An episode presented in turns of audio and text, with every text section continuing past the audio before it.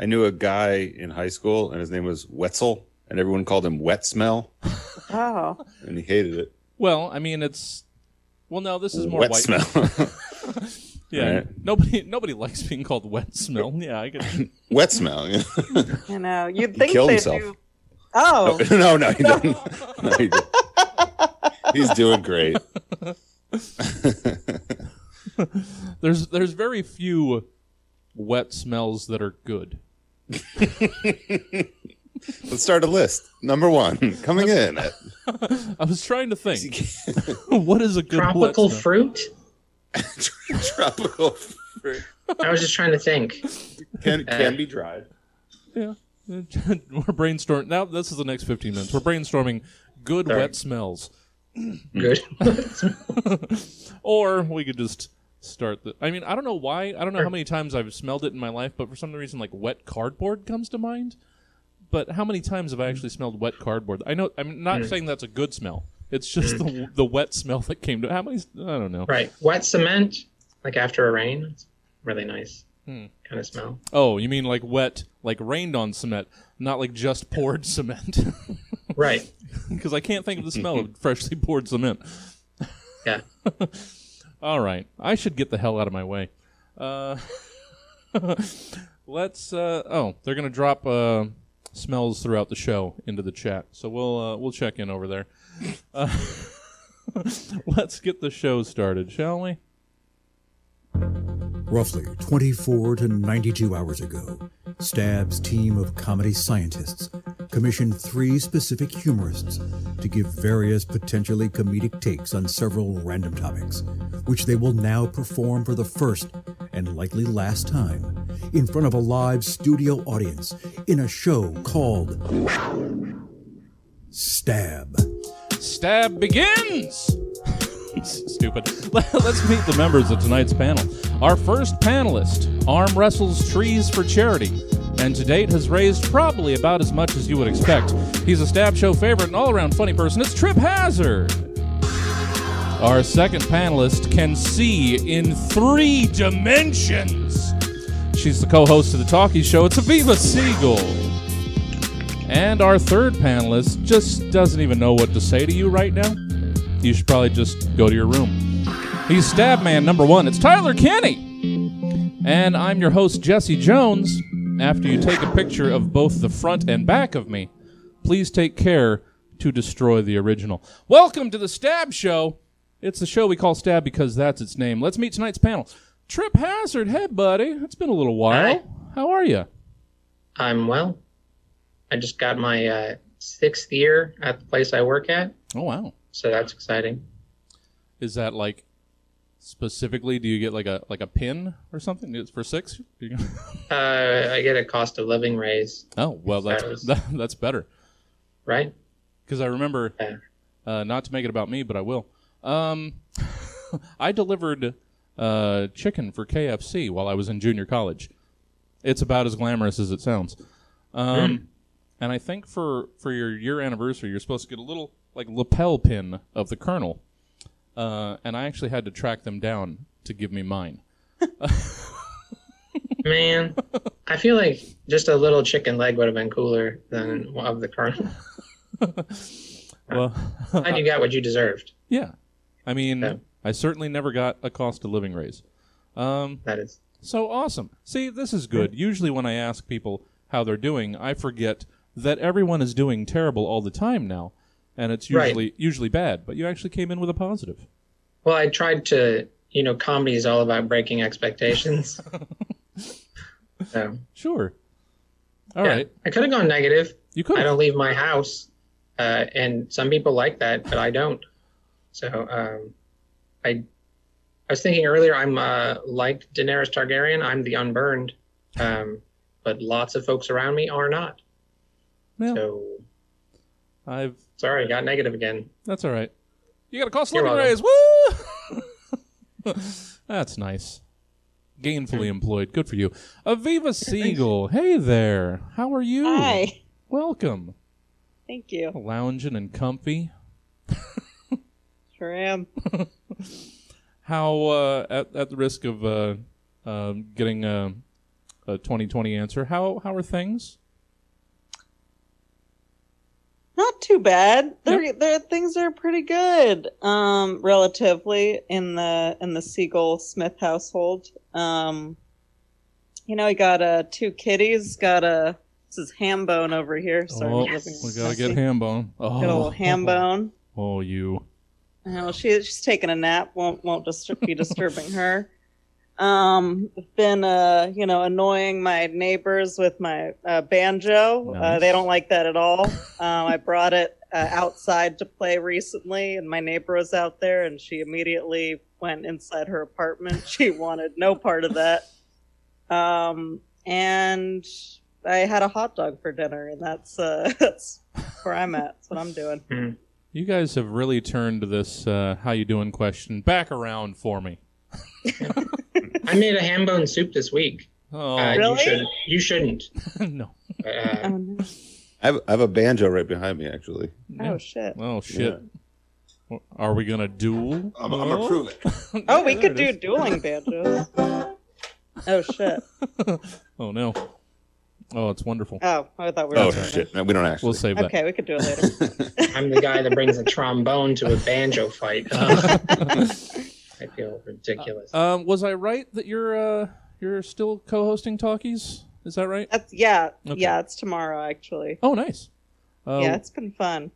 Come uh, on, come on by. Yeah, I was. We're, we'll get to plugs later, but we can do it now too. Where where do where can people usually see talkies?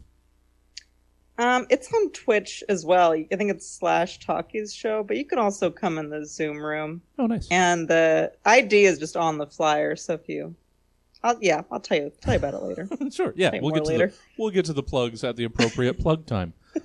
Um, I do agree with Law over here in the chat. Two banjos and a trombone does sound like a good time. got, got got your Dixieland all over the place here. Uh, Tyler, hey, welcome back. Hey. How are how how how are how are your things? Pretty good. Yeah. Um, yeah. You mentioned uh, the Colonel. Yeah. And I'm, I'm in Louisville, Kentucky, and Oh, I was I was feeding ducks in a cemetery where the Colonel is buried yesterday, All right. and they were aggressive. aggressive ducks. I, just you on could- theme, banjo, All right. I mean, uh, Colonel. if you fed chickens in the cemetery where he's buried, I feel like that's like you're trying to spite him. like they get on without you. Oh, there you go, Oh. Alyssa. Alyssa sharing the talkies uh, a link in the in the chat there. Um, I saw, I saw recently, um, and made a reference to it because it seemed weird, but that's the way things are nowadays. Uh, there was like a, a a meme post, or not even meme, just a picture of, uh, "Hi, I'm a duck. I don't.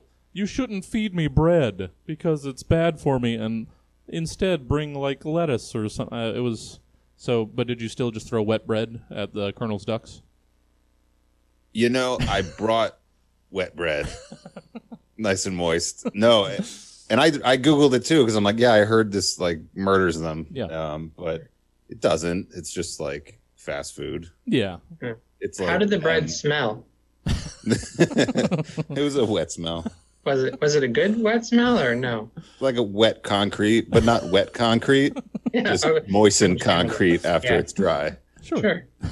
No, no, I brought mostly Cheerios, but I was afraid to feed them because they were so aggressive. I was like, if I bring food into this equation, these ducks are gonna really go for it. They're aggressive without food on the table. I'm You not kidding. food- yeah, I sat there on a memorial bench, and they were all around me and my boy.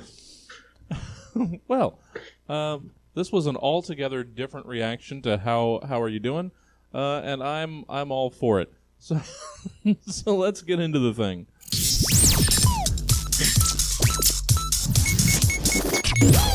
Yeah. Uh, starting in segment one, which is uh, the appropriate place to start. It's reorganization. You know how it goes. This is how we generally do things. Uh, please take the following acronym and reimagine it. Who or what might it now represent? Calendars. They seem pretty trivial this year, what with never having to be anywhere or know any when for pages at a time. But apparently, there's a lot of people who make calendars. There seem to be so many different companies making slow wall chronometers, that the abbreviation YACC or yet another calendar company was apparently deemed essential. I searched yet another calendar company to confirm this information, only to find barely any references to it. But there it is anyway. 12 hours completely wasted. so, how about you tell me who or what else YAC, Y-A-C-C, might stand for or represent to you, because I'm never looking at another calendar again.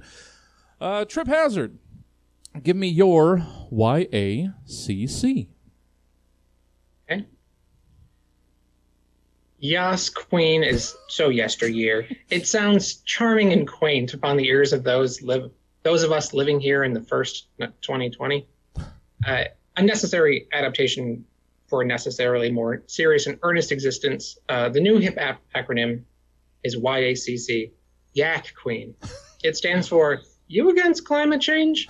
It's a simple way for folks to casually check that the person they're talking to is doing their best to live in the reality based community and acknowledging their opposition to and their own tiny steps to hopefully slow the early onset of the looming ironic heat death that will almost certainly wipe everyone out on this planet.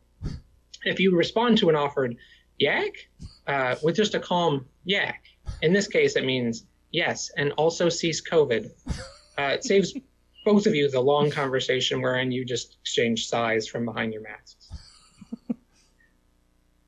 Nope. Fellow believers, I have to interrupt this for an important message. You need to know this new evil, wicked thing you definitely should be afraid of and don't think it's cool or intriguing.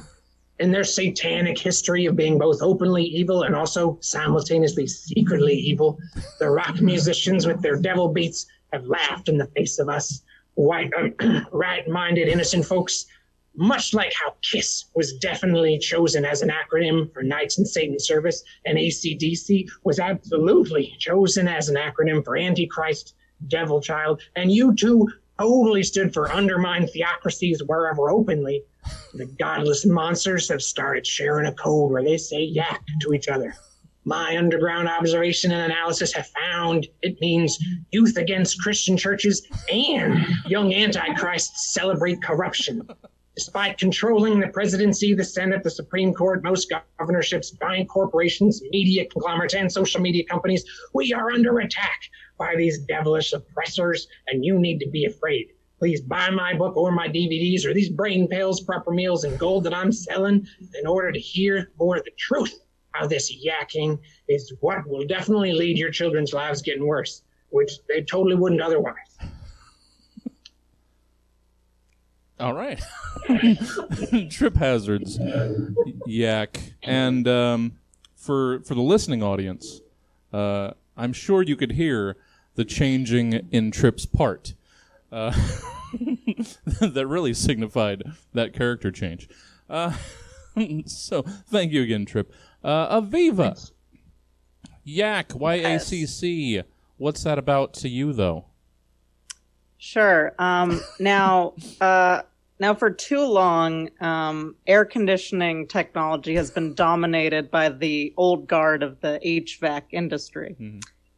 Now, do we really want a bunch of um, sorry old old geezers leading the current state of air conditioning? I, I don't think so. Uh, you know, how are the the youngest generation of um, you know air conditioning technicians supposed to get their voices heard? Uh, introducing the YACC, the uh, Youth Air Conditioning Council. now, the Youth Air Conditioning Council it gives young air conditioning enthusiasts a, a chance to get their voices heard. You know, um, and for our youngest, fuck out of here, Hambone. Uh, for our youngest um, AC hopefuls, we have the uh, YA double double CC. Did I see it? That makes sense. Uh, we have the YACC Scouts, where young boys and girls they can earn their patches and things like you know drainage issues, um, fixing frozen condenser coils, uh, yeah, repairing broken compressor fans. Um, really fun stuff for uh, the youth of today. That's YACC, home of the coolest kids in town. Cool. Aviva Siegel, YACC. and again, I don't have to tell the listening audience uh, that deep lean in for the coolest kids. And, uh, too long the youth has been locked out of air conditioning repair. It's been said. a huge problem. Thank you, Aviva. Uh, Tyler, one would assume you have a YACC as well. Why not share it then? Sure. uh, YACC is shorthand uh, for "You already came, Chief," and it's it's uh, when you have to break it to a dude that he's already busted. Mm. Because often it's necessary to politely inform a bro that he's already spilt seed. Like maybe you're on the bus and some randy fellow is sexually threatening women. You notice a damp spot on the crotch of his khakis and you lean in and say, That's all well and good, sport. But yak, you already came, Chief. Or maybe you're being propositioned by the Native American member of the village people. Uh, and he's promising a long night, peeking in a moccasin full of ejaculate. Then you notice a dark smear on his fringed leather loincloth, and you know better. Just say, Yak, you already came, Chief. And then you thank him for the poppers and you head back to the dance floor, and no one is offended. Um, or maybe, Mhm. excuse me, you, maybe you find yourself sponge bathing, sponge bathing your dementia addled step grandfather, and he mistakes you for one of his Navy buddies from the war, and he proposes that you do that thing that got him through the South Pacific deployment. But just then, you notice an ivory rope rising to the top of the bathwater, and all you need to say is, "I'm not your Navy buddy, and the war is long over." And yak, you already came, Chief. That's what I thought. Give me that music. Yeah. I Just do like the the money chain shot, like the money shot. I guess is the music. well, yeah. right? I mean, in a way, I didn't want to say it. Uh, You pulled that lever, and just didn't want to make Yeah. sure I stepped on even uh, a little bit of that yak. understandable. Don't want to get my toes caught in that. Uh, Tyler Kenny, you already came, Chief. Um, and that leads, uh, dovetails perfectly into segment two bathroom wall. Hey, we're going to try this one again. Um, it should be fine once you hear what the bathroom wall is for. But uh, so people get bored sitting on the can. So they got to defile something besides just the bowl. Please give me three pieces of graffiti, crude carvings, sharpie drawings, or what other stall art and musings you might find in the bathroom of the following places. This week, each of you give me three pieces from the bathroom walls of heaven. See, it's gonna be fine, guys. it's gonna be fine. Uh, so we'll do one at a time, uh, around the horn a couple times. You guys, uh, I'm sure you got it. Um, so we'll start with Trip, your first uh, bathroom wall uh, in heaven. While I sit in contemplation, I wanted to express my admiration and gratitude for Fred Rogers for his deep concern and care for the children of the world, his anti racism efforts, and his authenticity. Without your efforts, Fred, I likely would not be here today. Well, that's nice. See, guys, I told you it's gonna be fine. Uh, Aviva, uh, your first piece from the bathroom walls of heaven. Um, someone on the wall just they wrote "Glory, glory, hallelujah," and it's pointing to a glory hole. Mm-hmm. Mm-hmm. Would expect nothing less. See, guys, it's, uh. Tyler Kenny, your first piece from a bathroom wall in heaven. says for a good time called John 316. Stupid. Well, I mean, I, I imagine phone numbers are shorter in heaven. Uh, Ideally. yeah, it's probably not that many to go around. Uh, Trip, bathroom wall number two, go.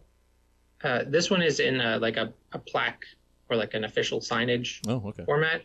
Uh, it says, Remember, no praying to these porcelain gods. That'd be idolatry and would result in your instantaneous removal from the premises. Well, yeah. no, no drinking to excess. Uh, ideally in heaven. Um, No need. uh, Aviva, uh, piece number two, bathroom walls of heaven. Uh, number two, this is just written right on the wall. It says Taint Peter opening the Burley gates, and it's a drawing of a man showing his anus.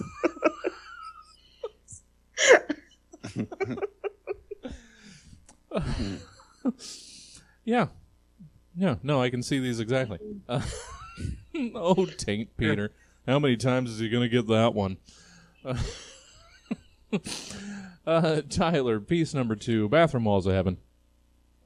Uh, this was already covered, but I don't have anything else. So it's a glory be to God hole, which is just like a normal glory hole, but the spinning light of infinity blows you instead of a closeted middle school vice principal. You know, there can be two different takes on heavenly glory holes. Hmm. There's no wrong answer here. Uh, Trip, y- your final piece of heavenly graffiti. And here I wrote extra in case ours were too similar. See what I created on the eighth day. Took a look in the bowl. Oh me, what hath I wrought? Okay, that's my it. I thought I thought it was more. Okay, I was just wait. I was making sure I wasn't going to step. That uh, wasn't the long one. Okay. Oh, that wasn't the. Uh, you had an extra long one just in case. No. oh, okay. I mean, I do, but no. All right. Um, that'll be a bonus track. Uh, Aviva, your last heavenly uh, wall piece. Last one, uh, written on the wall, says, uh, I went to heaven and all I got was explosive diarrhea. You wouldn't expect that in heaven. I know, that's kind of the issue I had. I was like, I thought that that was part of the deal, that we wouldn't need to go to the bathroom, Yeah. but I'll, I'll accept it. Steals up. And finally, Tyler, let's uh, get us out of the bathroom in heaven with your last piece. So this isn't graffiti, but I imagine it's something you might see. It's uh, urine-soaked angel feathers littering the floor. Yeah. I said Mostly yeah. just wanted to say that. uh, got a front runner for title. Urine soaked angel feathers. Um, I never get a good title. Oh, sorry, I don't want to tip it or anything. that's a good one. That's a really good one. That's all right. We've said like a handful of times, oh, here's, the, and they don't end up being. So you're still in it, Trip. all right, that's segment two. Uh, bathroom walls. Wonderful, uh, blasphemous, and wonderful. Uh, segment three. Uh, oh, yeah, I wanted to wanted to trot this one out again. Uh, it's. I, I've enjoyed the new ones that we've rolled out here in the last uh, couple months. It's closing arguments. This is it. The trial's wrapping up, and there's no question. Your client is a hard case. But it's your job to win, and that's just what you're to do. Deliver to a jury of their peers a powerful closing argument in defense of your assigned clients and convince us all that they're really not as bad as they might initially seem.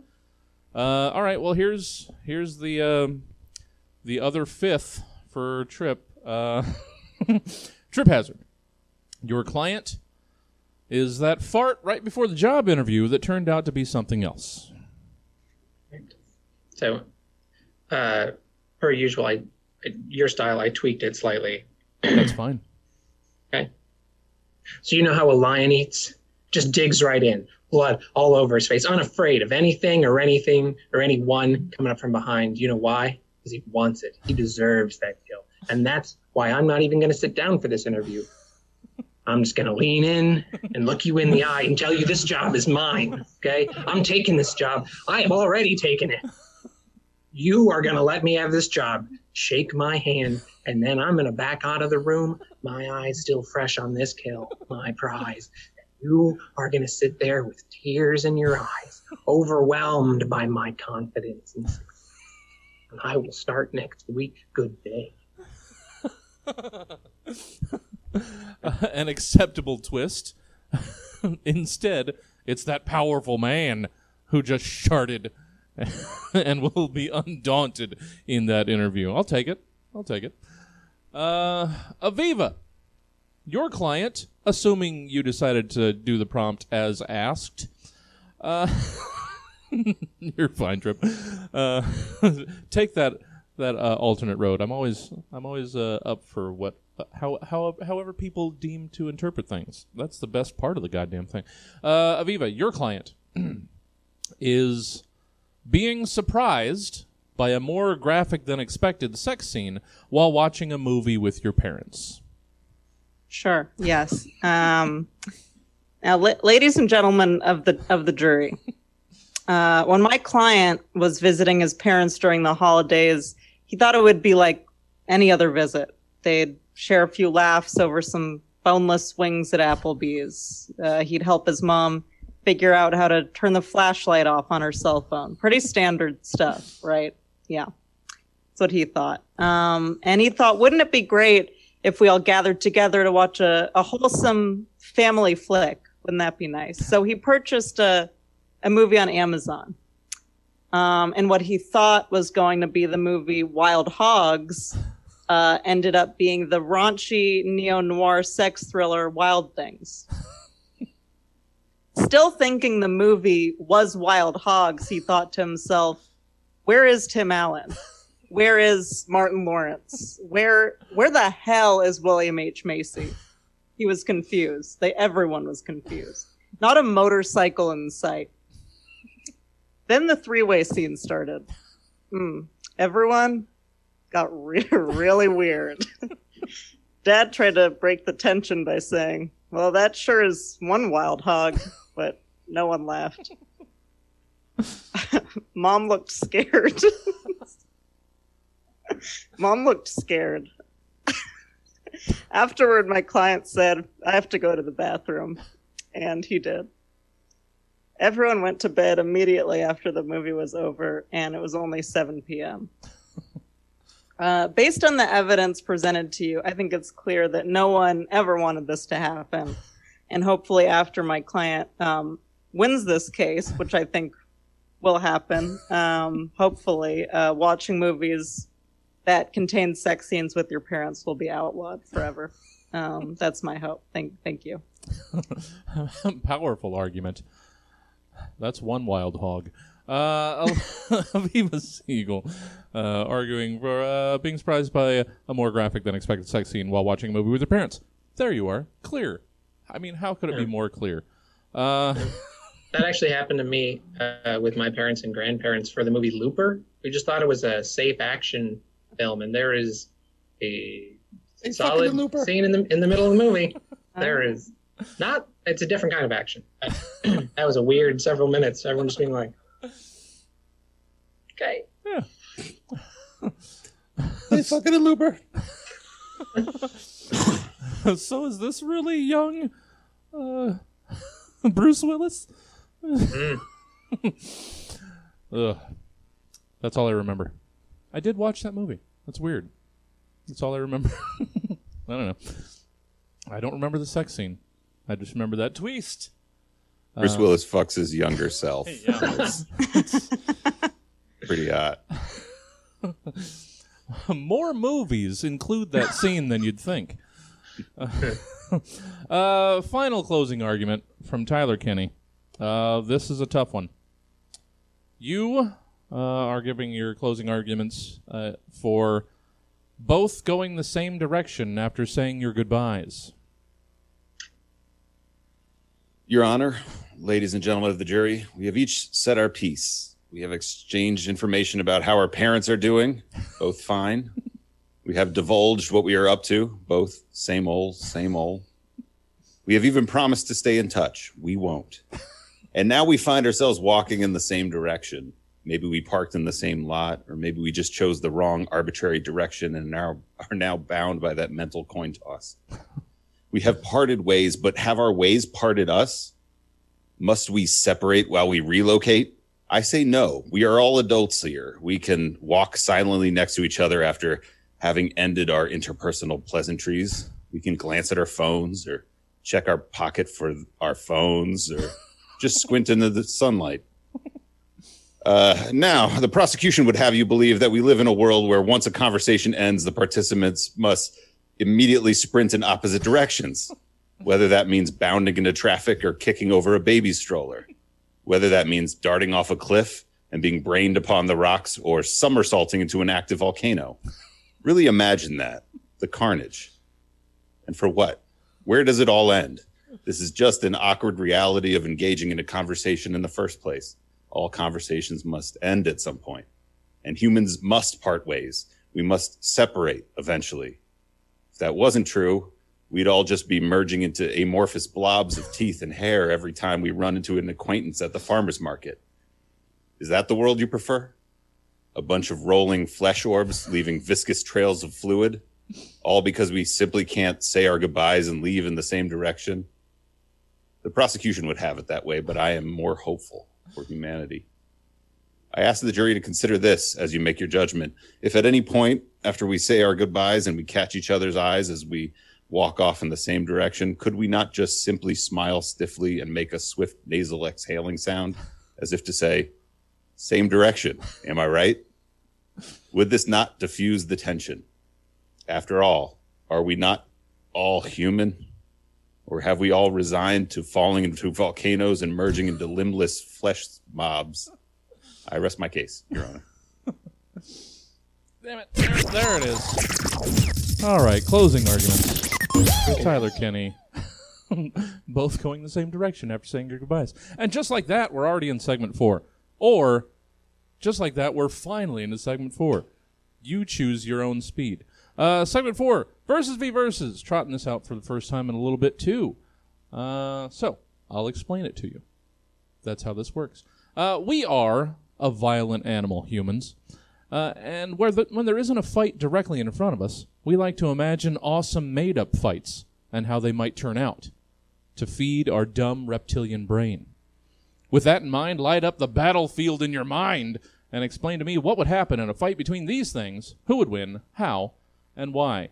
Uh, Trip, Ooh, um, I think I had something much more mundane, and then I went off into the fantastical. So, your uh, your your task here is to tell us who would win in a fight between a super intelligent shark with an army of telepathic bees versus a sentient monster truck made of skateboards and chainsaws. Classic. Hello, folks, and welcome to Extremeville Sports Network. Today, uh, before us, uh, clearly we expect this battle to be held with all the gravity and honor as befitting two long-standing power horses, houses such as these. The combatants agreed uh, beforehand to Duchess of Queensberry rules, which entails uh, they could not do battle on land, nor uh, that would advantage the sentient monster truck made of skateboards and chainsaws, nor could they do battle in the sea, where obviously the super intelligent shark would have a home surf advantage, which means our battle will take place here, now, in the sky. And we're off. The two behemoths have been released from their corresponding carrier jets, and wow, would you look at that? Both of them just plummeting from the sky. Oh, it seems like they're going to reach terminal velocity soon, and that could spell disaster for both of them the sentient monster truck made of skateboards and chainsaws has maneuvered some sort of its some of its skateboards beneath its wheels and is using the, some of the chainsaws as wings or blades. It's attempting to sky surf like this is the late 1990s. Incredible, simply incredible. But it's still abysmally shaped uh, from an aerodynamic standpoint, and the chainsaws may not be enough to turn the tide. Speaking of tides and abysses, abyssi, plural of abyss, the army of telepathic bees have surrounded the superintelligent shark and are acting as some sort of super suits to provide lift and the power of flight, a, a yellow jacket, if you will. Uh, the bees seem to be slowing its descent, giving the superintelligent shark the, the high ground. And the bees now seem to be aiming the superintelligent shark at the windshield of the sentient monster truck made of skateboards and chainsaws, seemingly aiming to take out its eyes. Now, arguably, the eyes would be the headlights, but uh, that would make the windshield its skull or possibly nostril. I've been giving no details on the corresponding animal anatomy of the. Oh my goodness! Straight through the windshield, there is blood and glass everywhere, and the two beasts are now tangled together in a mess of metal and teeth and skateboards, and also chainsaws have teeth. So it was a double entendre there, and a dull thud rings out as they fall to the earth. fallen angels in unyielding combat, their hatred for one another unwittingly driving them to their own destruction. Oh, these two titans, they're not enough to survive. Their foolish pride. Oh, hubris! What hast thou wrought? We mourn now. It's the never as yet beauty they might have shared with our world. A single skateboard wheel still spins in the silent breeze. The winner is an army of telepathic bees, betrayers, who bow to no superintelligent shark, who answer to none but themselves or presumably their shadowy spy master queen.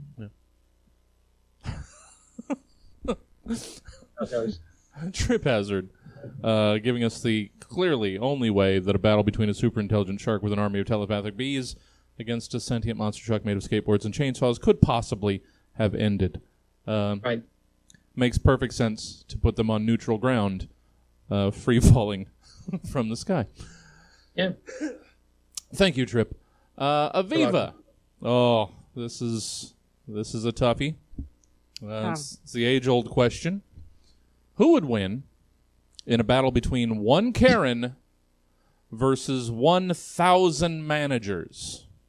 It's a lot of managers. so uh, the Karen walks into the arena, which is a grocery store, and she's immediately pissed. She's mad that the store no longer carries her favorite brand of premium diced chicken. She's furious. The, the thousand managers all at once try to reason with her using the power of common sense, but that is no use. She has a very spiky haircut. It resembles that of like a bleached ankylosaurus. It's a spiky dinosaur. Mm-hmm. The spikes suddenly retract from her body, stabbing several of the managers. Quite a scene. She gets just she does get distracted when she sees several young black men minding their own business. That's when the managers think we have a shot. So they start they attempt to film her in the act of harassing them but that actually only makes her grow stronger Yeah. unfortunately now this karen is also not wearing a mask in the store and because she claims she has a breathing problem um, and the managers are like what what what's your breathing problem and she's like my doctor told me i don't have to wear a mask and they're like what's your condition and she's like i don't have to tell you it's confidential now she's really mad Yeah. and then she like just immediately infects all the managers with COVID, and then she wins. So she then she wins the battle. They Yeah. all get sick. Plays the long game. Yeah. Yeah. And really, at that point, a thousand infected, or about let's let's call it like 950 uh, infected managers after the spike attack. Um, sure. Just exponentially infecting more people. Uh, Karen has taken out tens, tens of thousands at that point. So a lot. I apologize. Um, thank you, Aviva. One Karen versus 1,000 managers. I think we all sort of got where that was going. Uh, Tyler Kinney. Uh, what did we end? Ah, yes. Mm. Just as age old. Um, some could argue more. Who would win in a battle between existential dread versus unbridled joy? This is this is going to be a bloodbath. uh, Unbridled Joy enters the ring to much fanfare. His walkout music is Len's 1999 hit "Steal My Sunshine." He waves to the adoring crowd under a rain of confetti. Unbridled Joy smiles broadly, eyes bright, somehow making eye contact with every individual in an entire arena all at once. He blows a kiss to his beaming mother in the front row. Existential Dread is already waiting in a dark corner of the ring, wrapped in a dirty blanket. Had he slept there the night before? Or has he always just been there? His head is hung low, and he's unengaged in the pan- pageantry. He's alert but detached as if he already knows the outcome of the fight because he fucking does. The bell rings as Unbridled Joy shouts something reassuring to his mother, but before he can turn to his appoint- opponent, he sees blood splatter across his mom's wincing face. It is his own blood. The fight has already begun. Although Unbridled Joy was caught off guard, he quickly regains his composure. His cheerful smile returns, but it's only a moment before an axe handle propels a tooth into the back of his throat. We were allowed to bring axe handles, he asked out loud through his broken maw. Existential dread is drawing up for another blow. He didn't ask anyone about outside weapons because axe handles just happen because this is life. Unbridled Joy's mother watches the continual rising and falling of the axe handle, obscured by the heaving form of existential dread.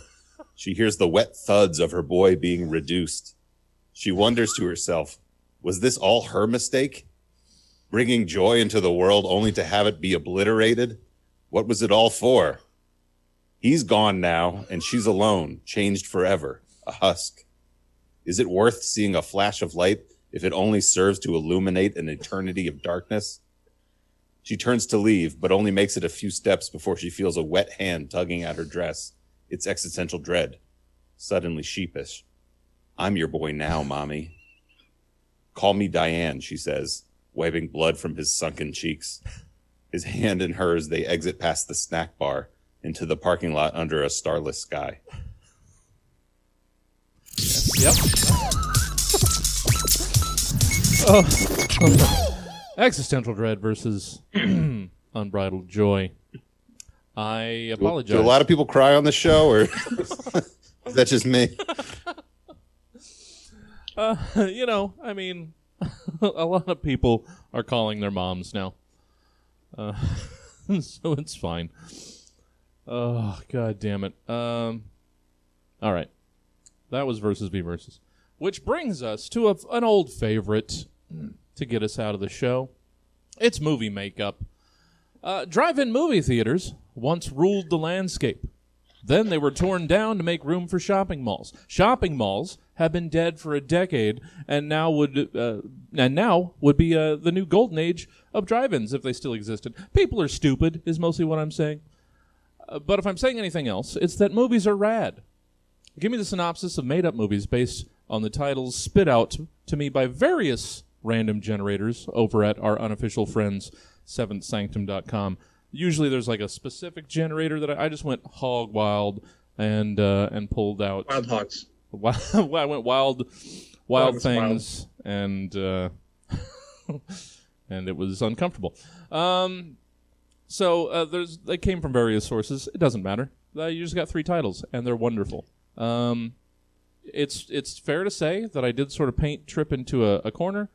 It's just uh, it's just how well he uh, he uh, tied that room together.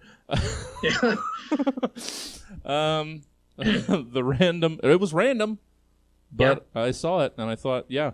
Um, Trip, your movie title to give us the synopsis for was Merlin Abides.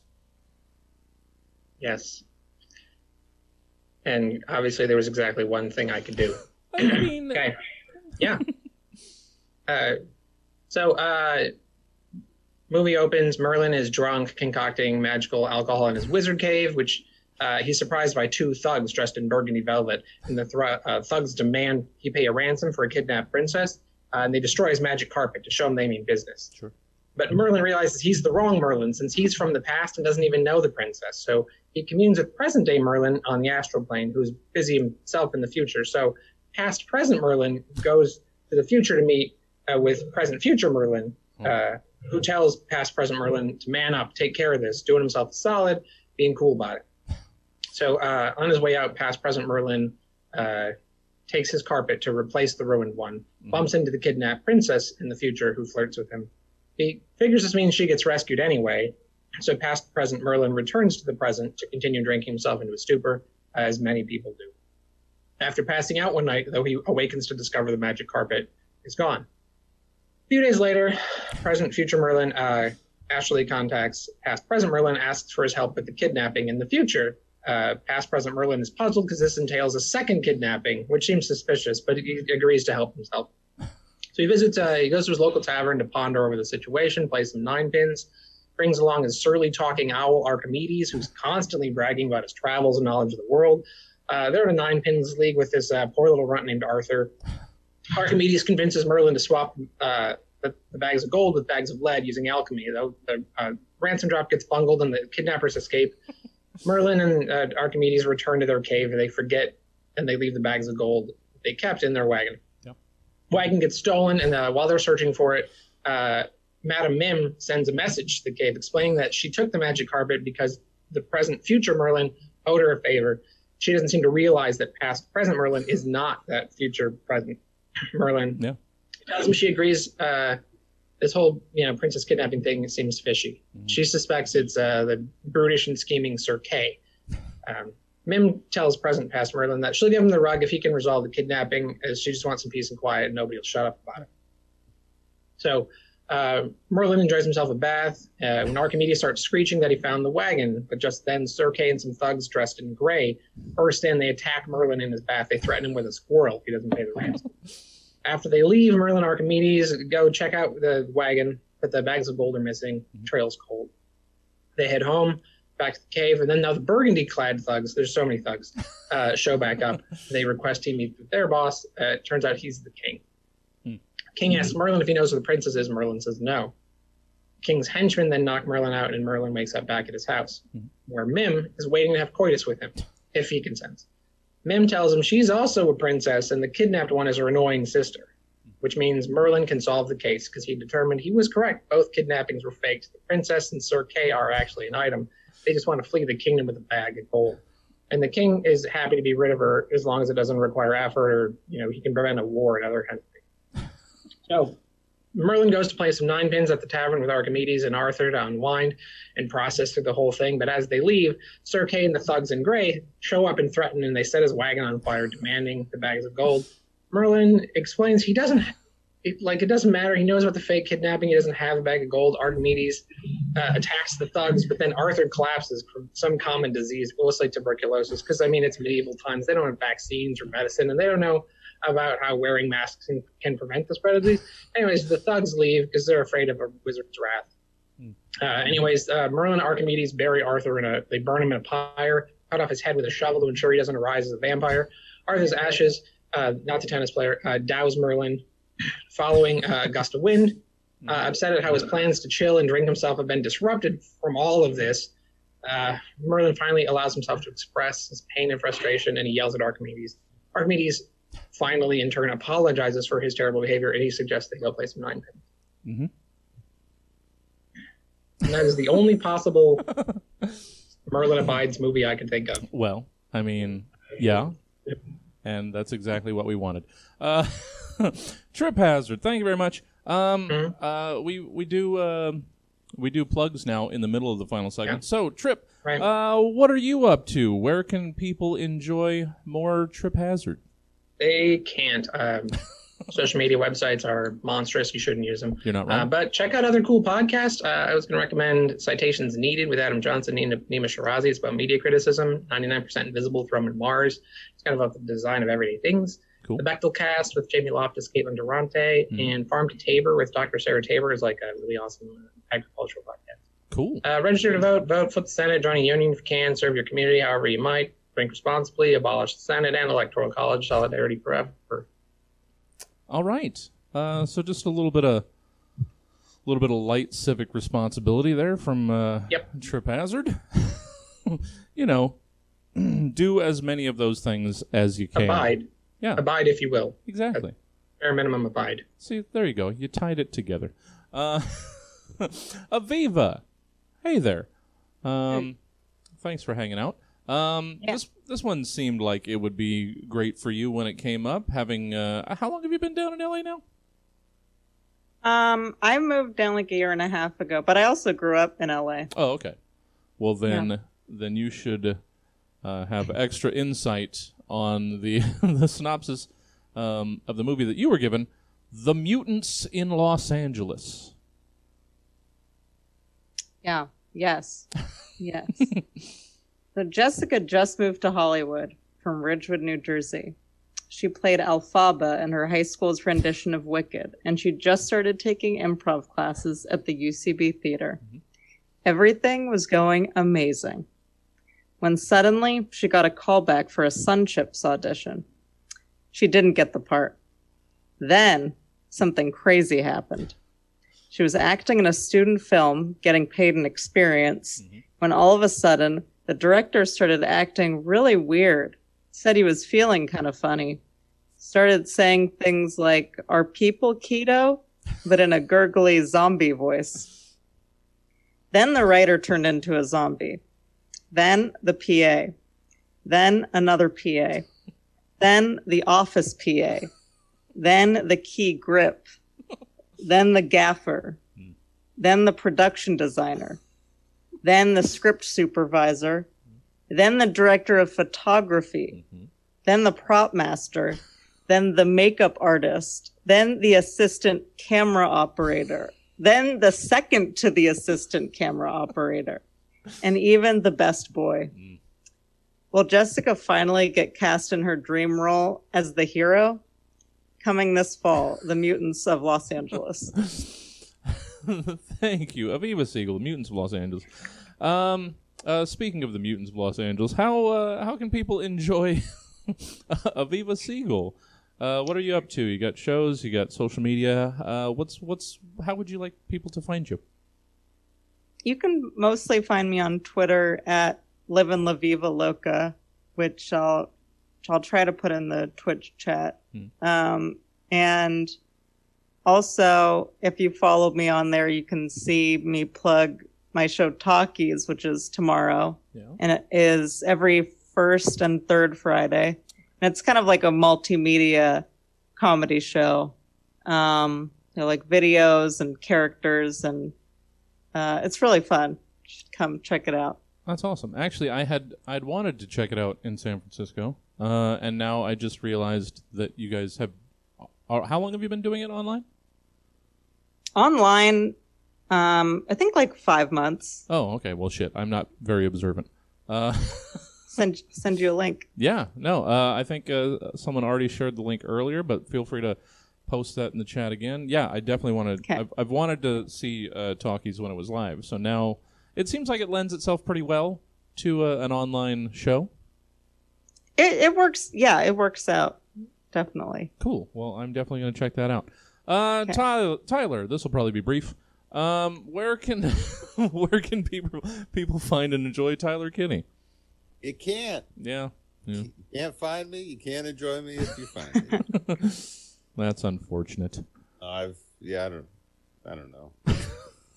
I wish I had something to fill this void, but no. That's all right. I'll make sure I get you in here uh, more often. Um, all right. I'll plug this show. Yeah. Yeah. We'll keep throwing you the, the lifeline of, of creativity that will be the stab show. Uh, we'll just overdo it. We'll have you too much, uh, and no one will complain about it. Um, you are beloved. I That don't want, means a lot. I don't want to want to get mushy. Um, Tyler Kinney, let's finish off this show. Your movie makeup. Uh, give us the synopsis. oh, that's right. Uh, this was like a random romance novel title or, something. So uh, this makes sense. Uh, you don't have to have taken it that way. That's just where I got it from. Give us your movie uh, synopsis for The Falconer's Flirtations. The Falconer's Flirtations is a sec- uh, 70s exploitation grindhouse film, and it follows the sexploits of Jungle Dave, a falconer with a thick mustache and a nose for sticky situations. After a particularly thrilling bird of prey demonstration at a Noah's Ark themed petting zoo, he catches the eye of femme fatale and single mother Deborah. She approaches him as he signs autographs for his adoring child fans. Within earshot of children, she coyly asks Dave if falcons are the only animal he has complete command over. Again, within earshot of children, he jokes that he once tried to train a crotch condor, but it was far too wild. She glances at his skin tight safari shorts and insists on coming back to his place, whispering, You can leave the falconer's glove on. Back at his bungalow, he heads to the bathroom to wash his balls and steel himself for what promises to be a furtive pre AIDS smash sesh. He emerges wearing nothing but his leather arm length glove, only to find his conquest to be frantically being deep beaked by his number one falcon, Leon. deep beaking is exactly what it sounds like, but more gross. Gazing upon the primal tableau, Dave is at first betrayed, and then intrigued, and then disgusted, and then intrigued, and then pensive, and then intrigued again. He soon shrugs and dives into the fray of the sexual ta- tangle of talons, leather, and aquanet. what follows is a cross country interspecies love triangle chased by the. uh, Jungle Dave is haunted by his lifestyle. Uh, is she just using him for falcon access? Does she have any interest in his crotch condor? Does he have does she have any interest in his actual condor? But aren't his birds just an extension of himself? Yeah, that's what he's going to tell himself. It's cool. Nothing weird about tag teaming a single mother with a bird of prey. Adventure unfolds as a bitter lawman with an axe to grind and a closeted feather fetish pursues this flock of unlikely lovers across the American West. Will they outrun the law or will the law outrun their love? You'll just have to buy a bootleg VHS from a deviant in a camper van to find out. Falconer's flirtations. And that's that. That, as they say, is Stab. Thanks for tuning in. And thank you one more time to Trip Hazard, Aviva Siegel, Tyler Kinney, for all that sweet, sweet stab. If you found yourself a fan of the particular brand of smart, dumb, clever, stupid that is the Stab Show, why not check out the other 234 episodes? Yeah, yeah, it's true. Available wherever you can find podcasts, like the Apple Podcastery, Ye Olden Stitcher, What's Always in Spotify, and Off with Their Pod Knife. And if you want to catch the Stab Show live, be sure to tune in every week to Stab Comedy Theater TV at 8 p.m., because that's where it lives! Like for reals! So, until next week, this has been Stab, and including this last time, I will have said Stab in this outro eight times, including this one. Stab, good night!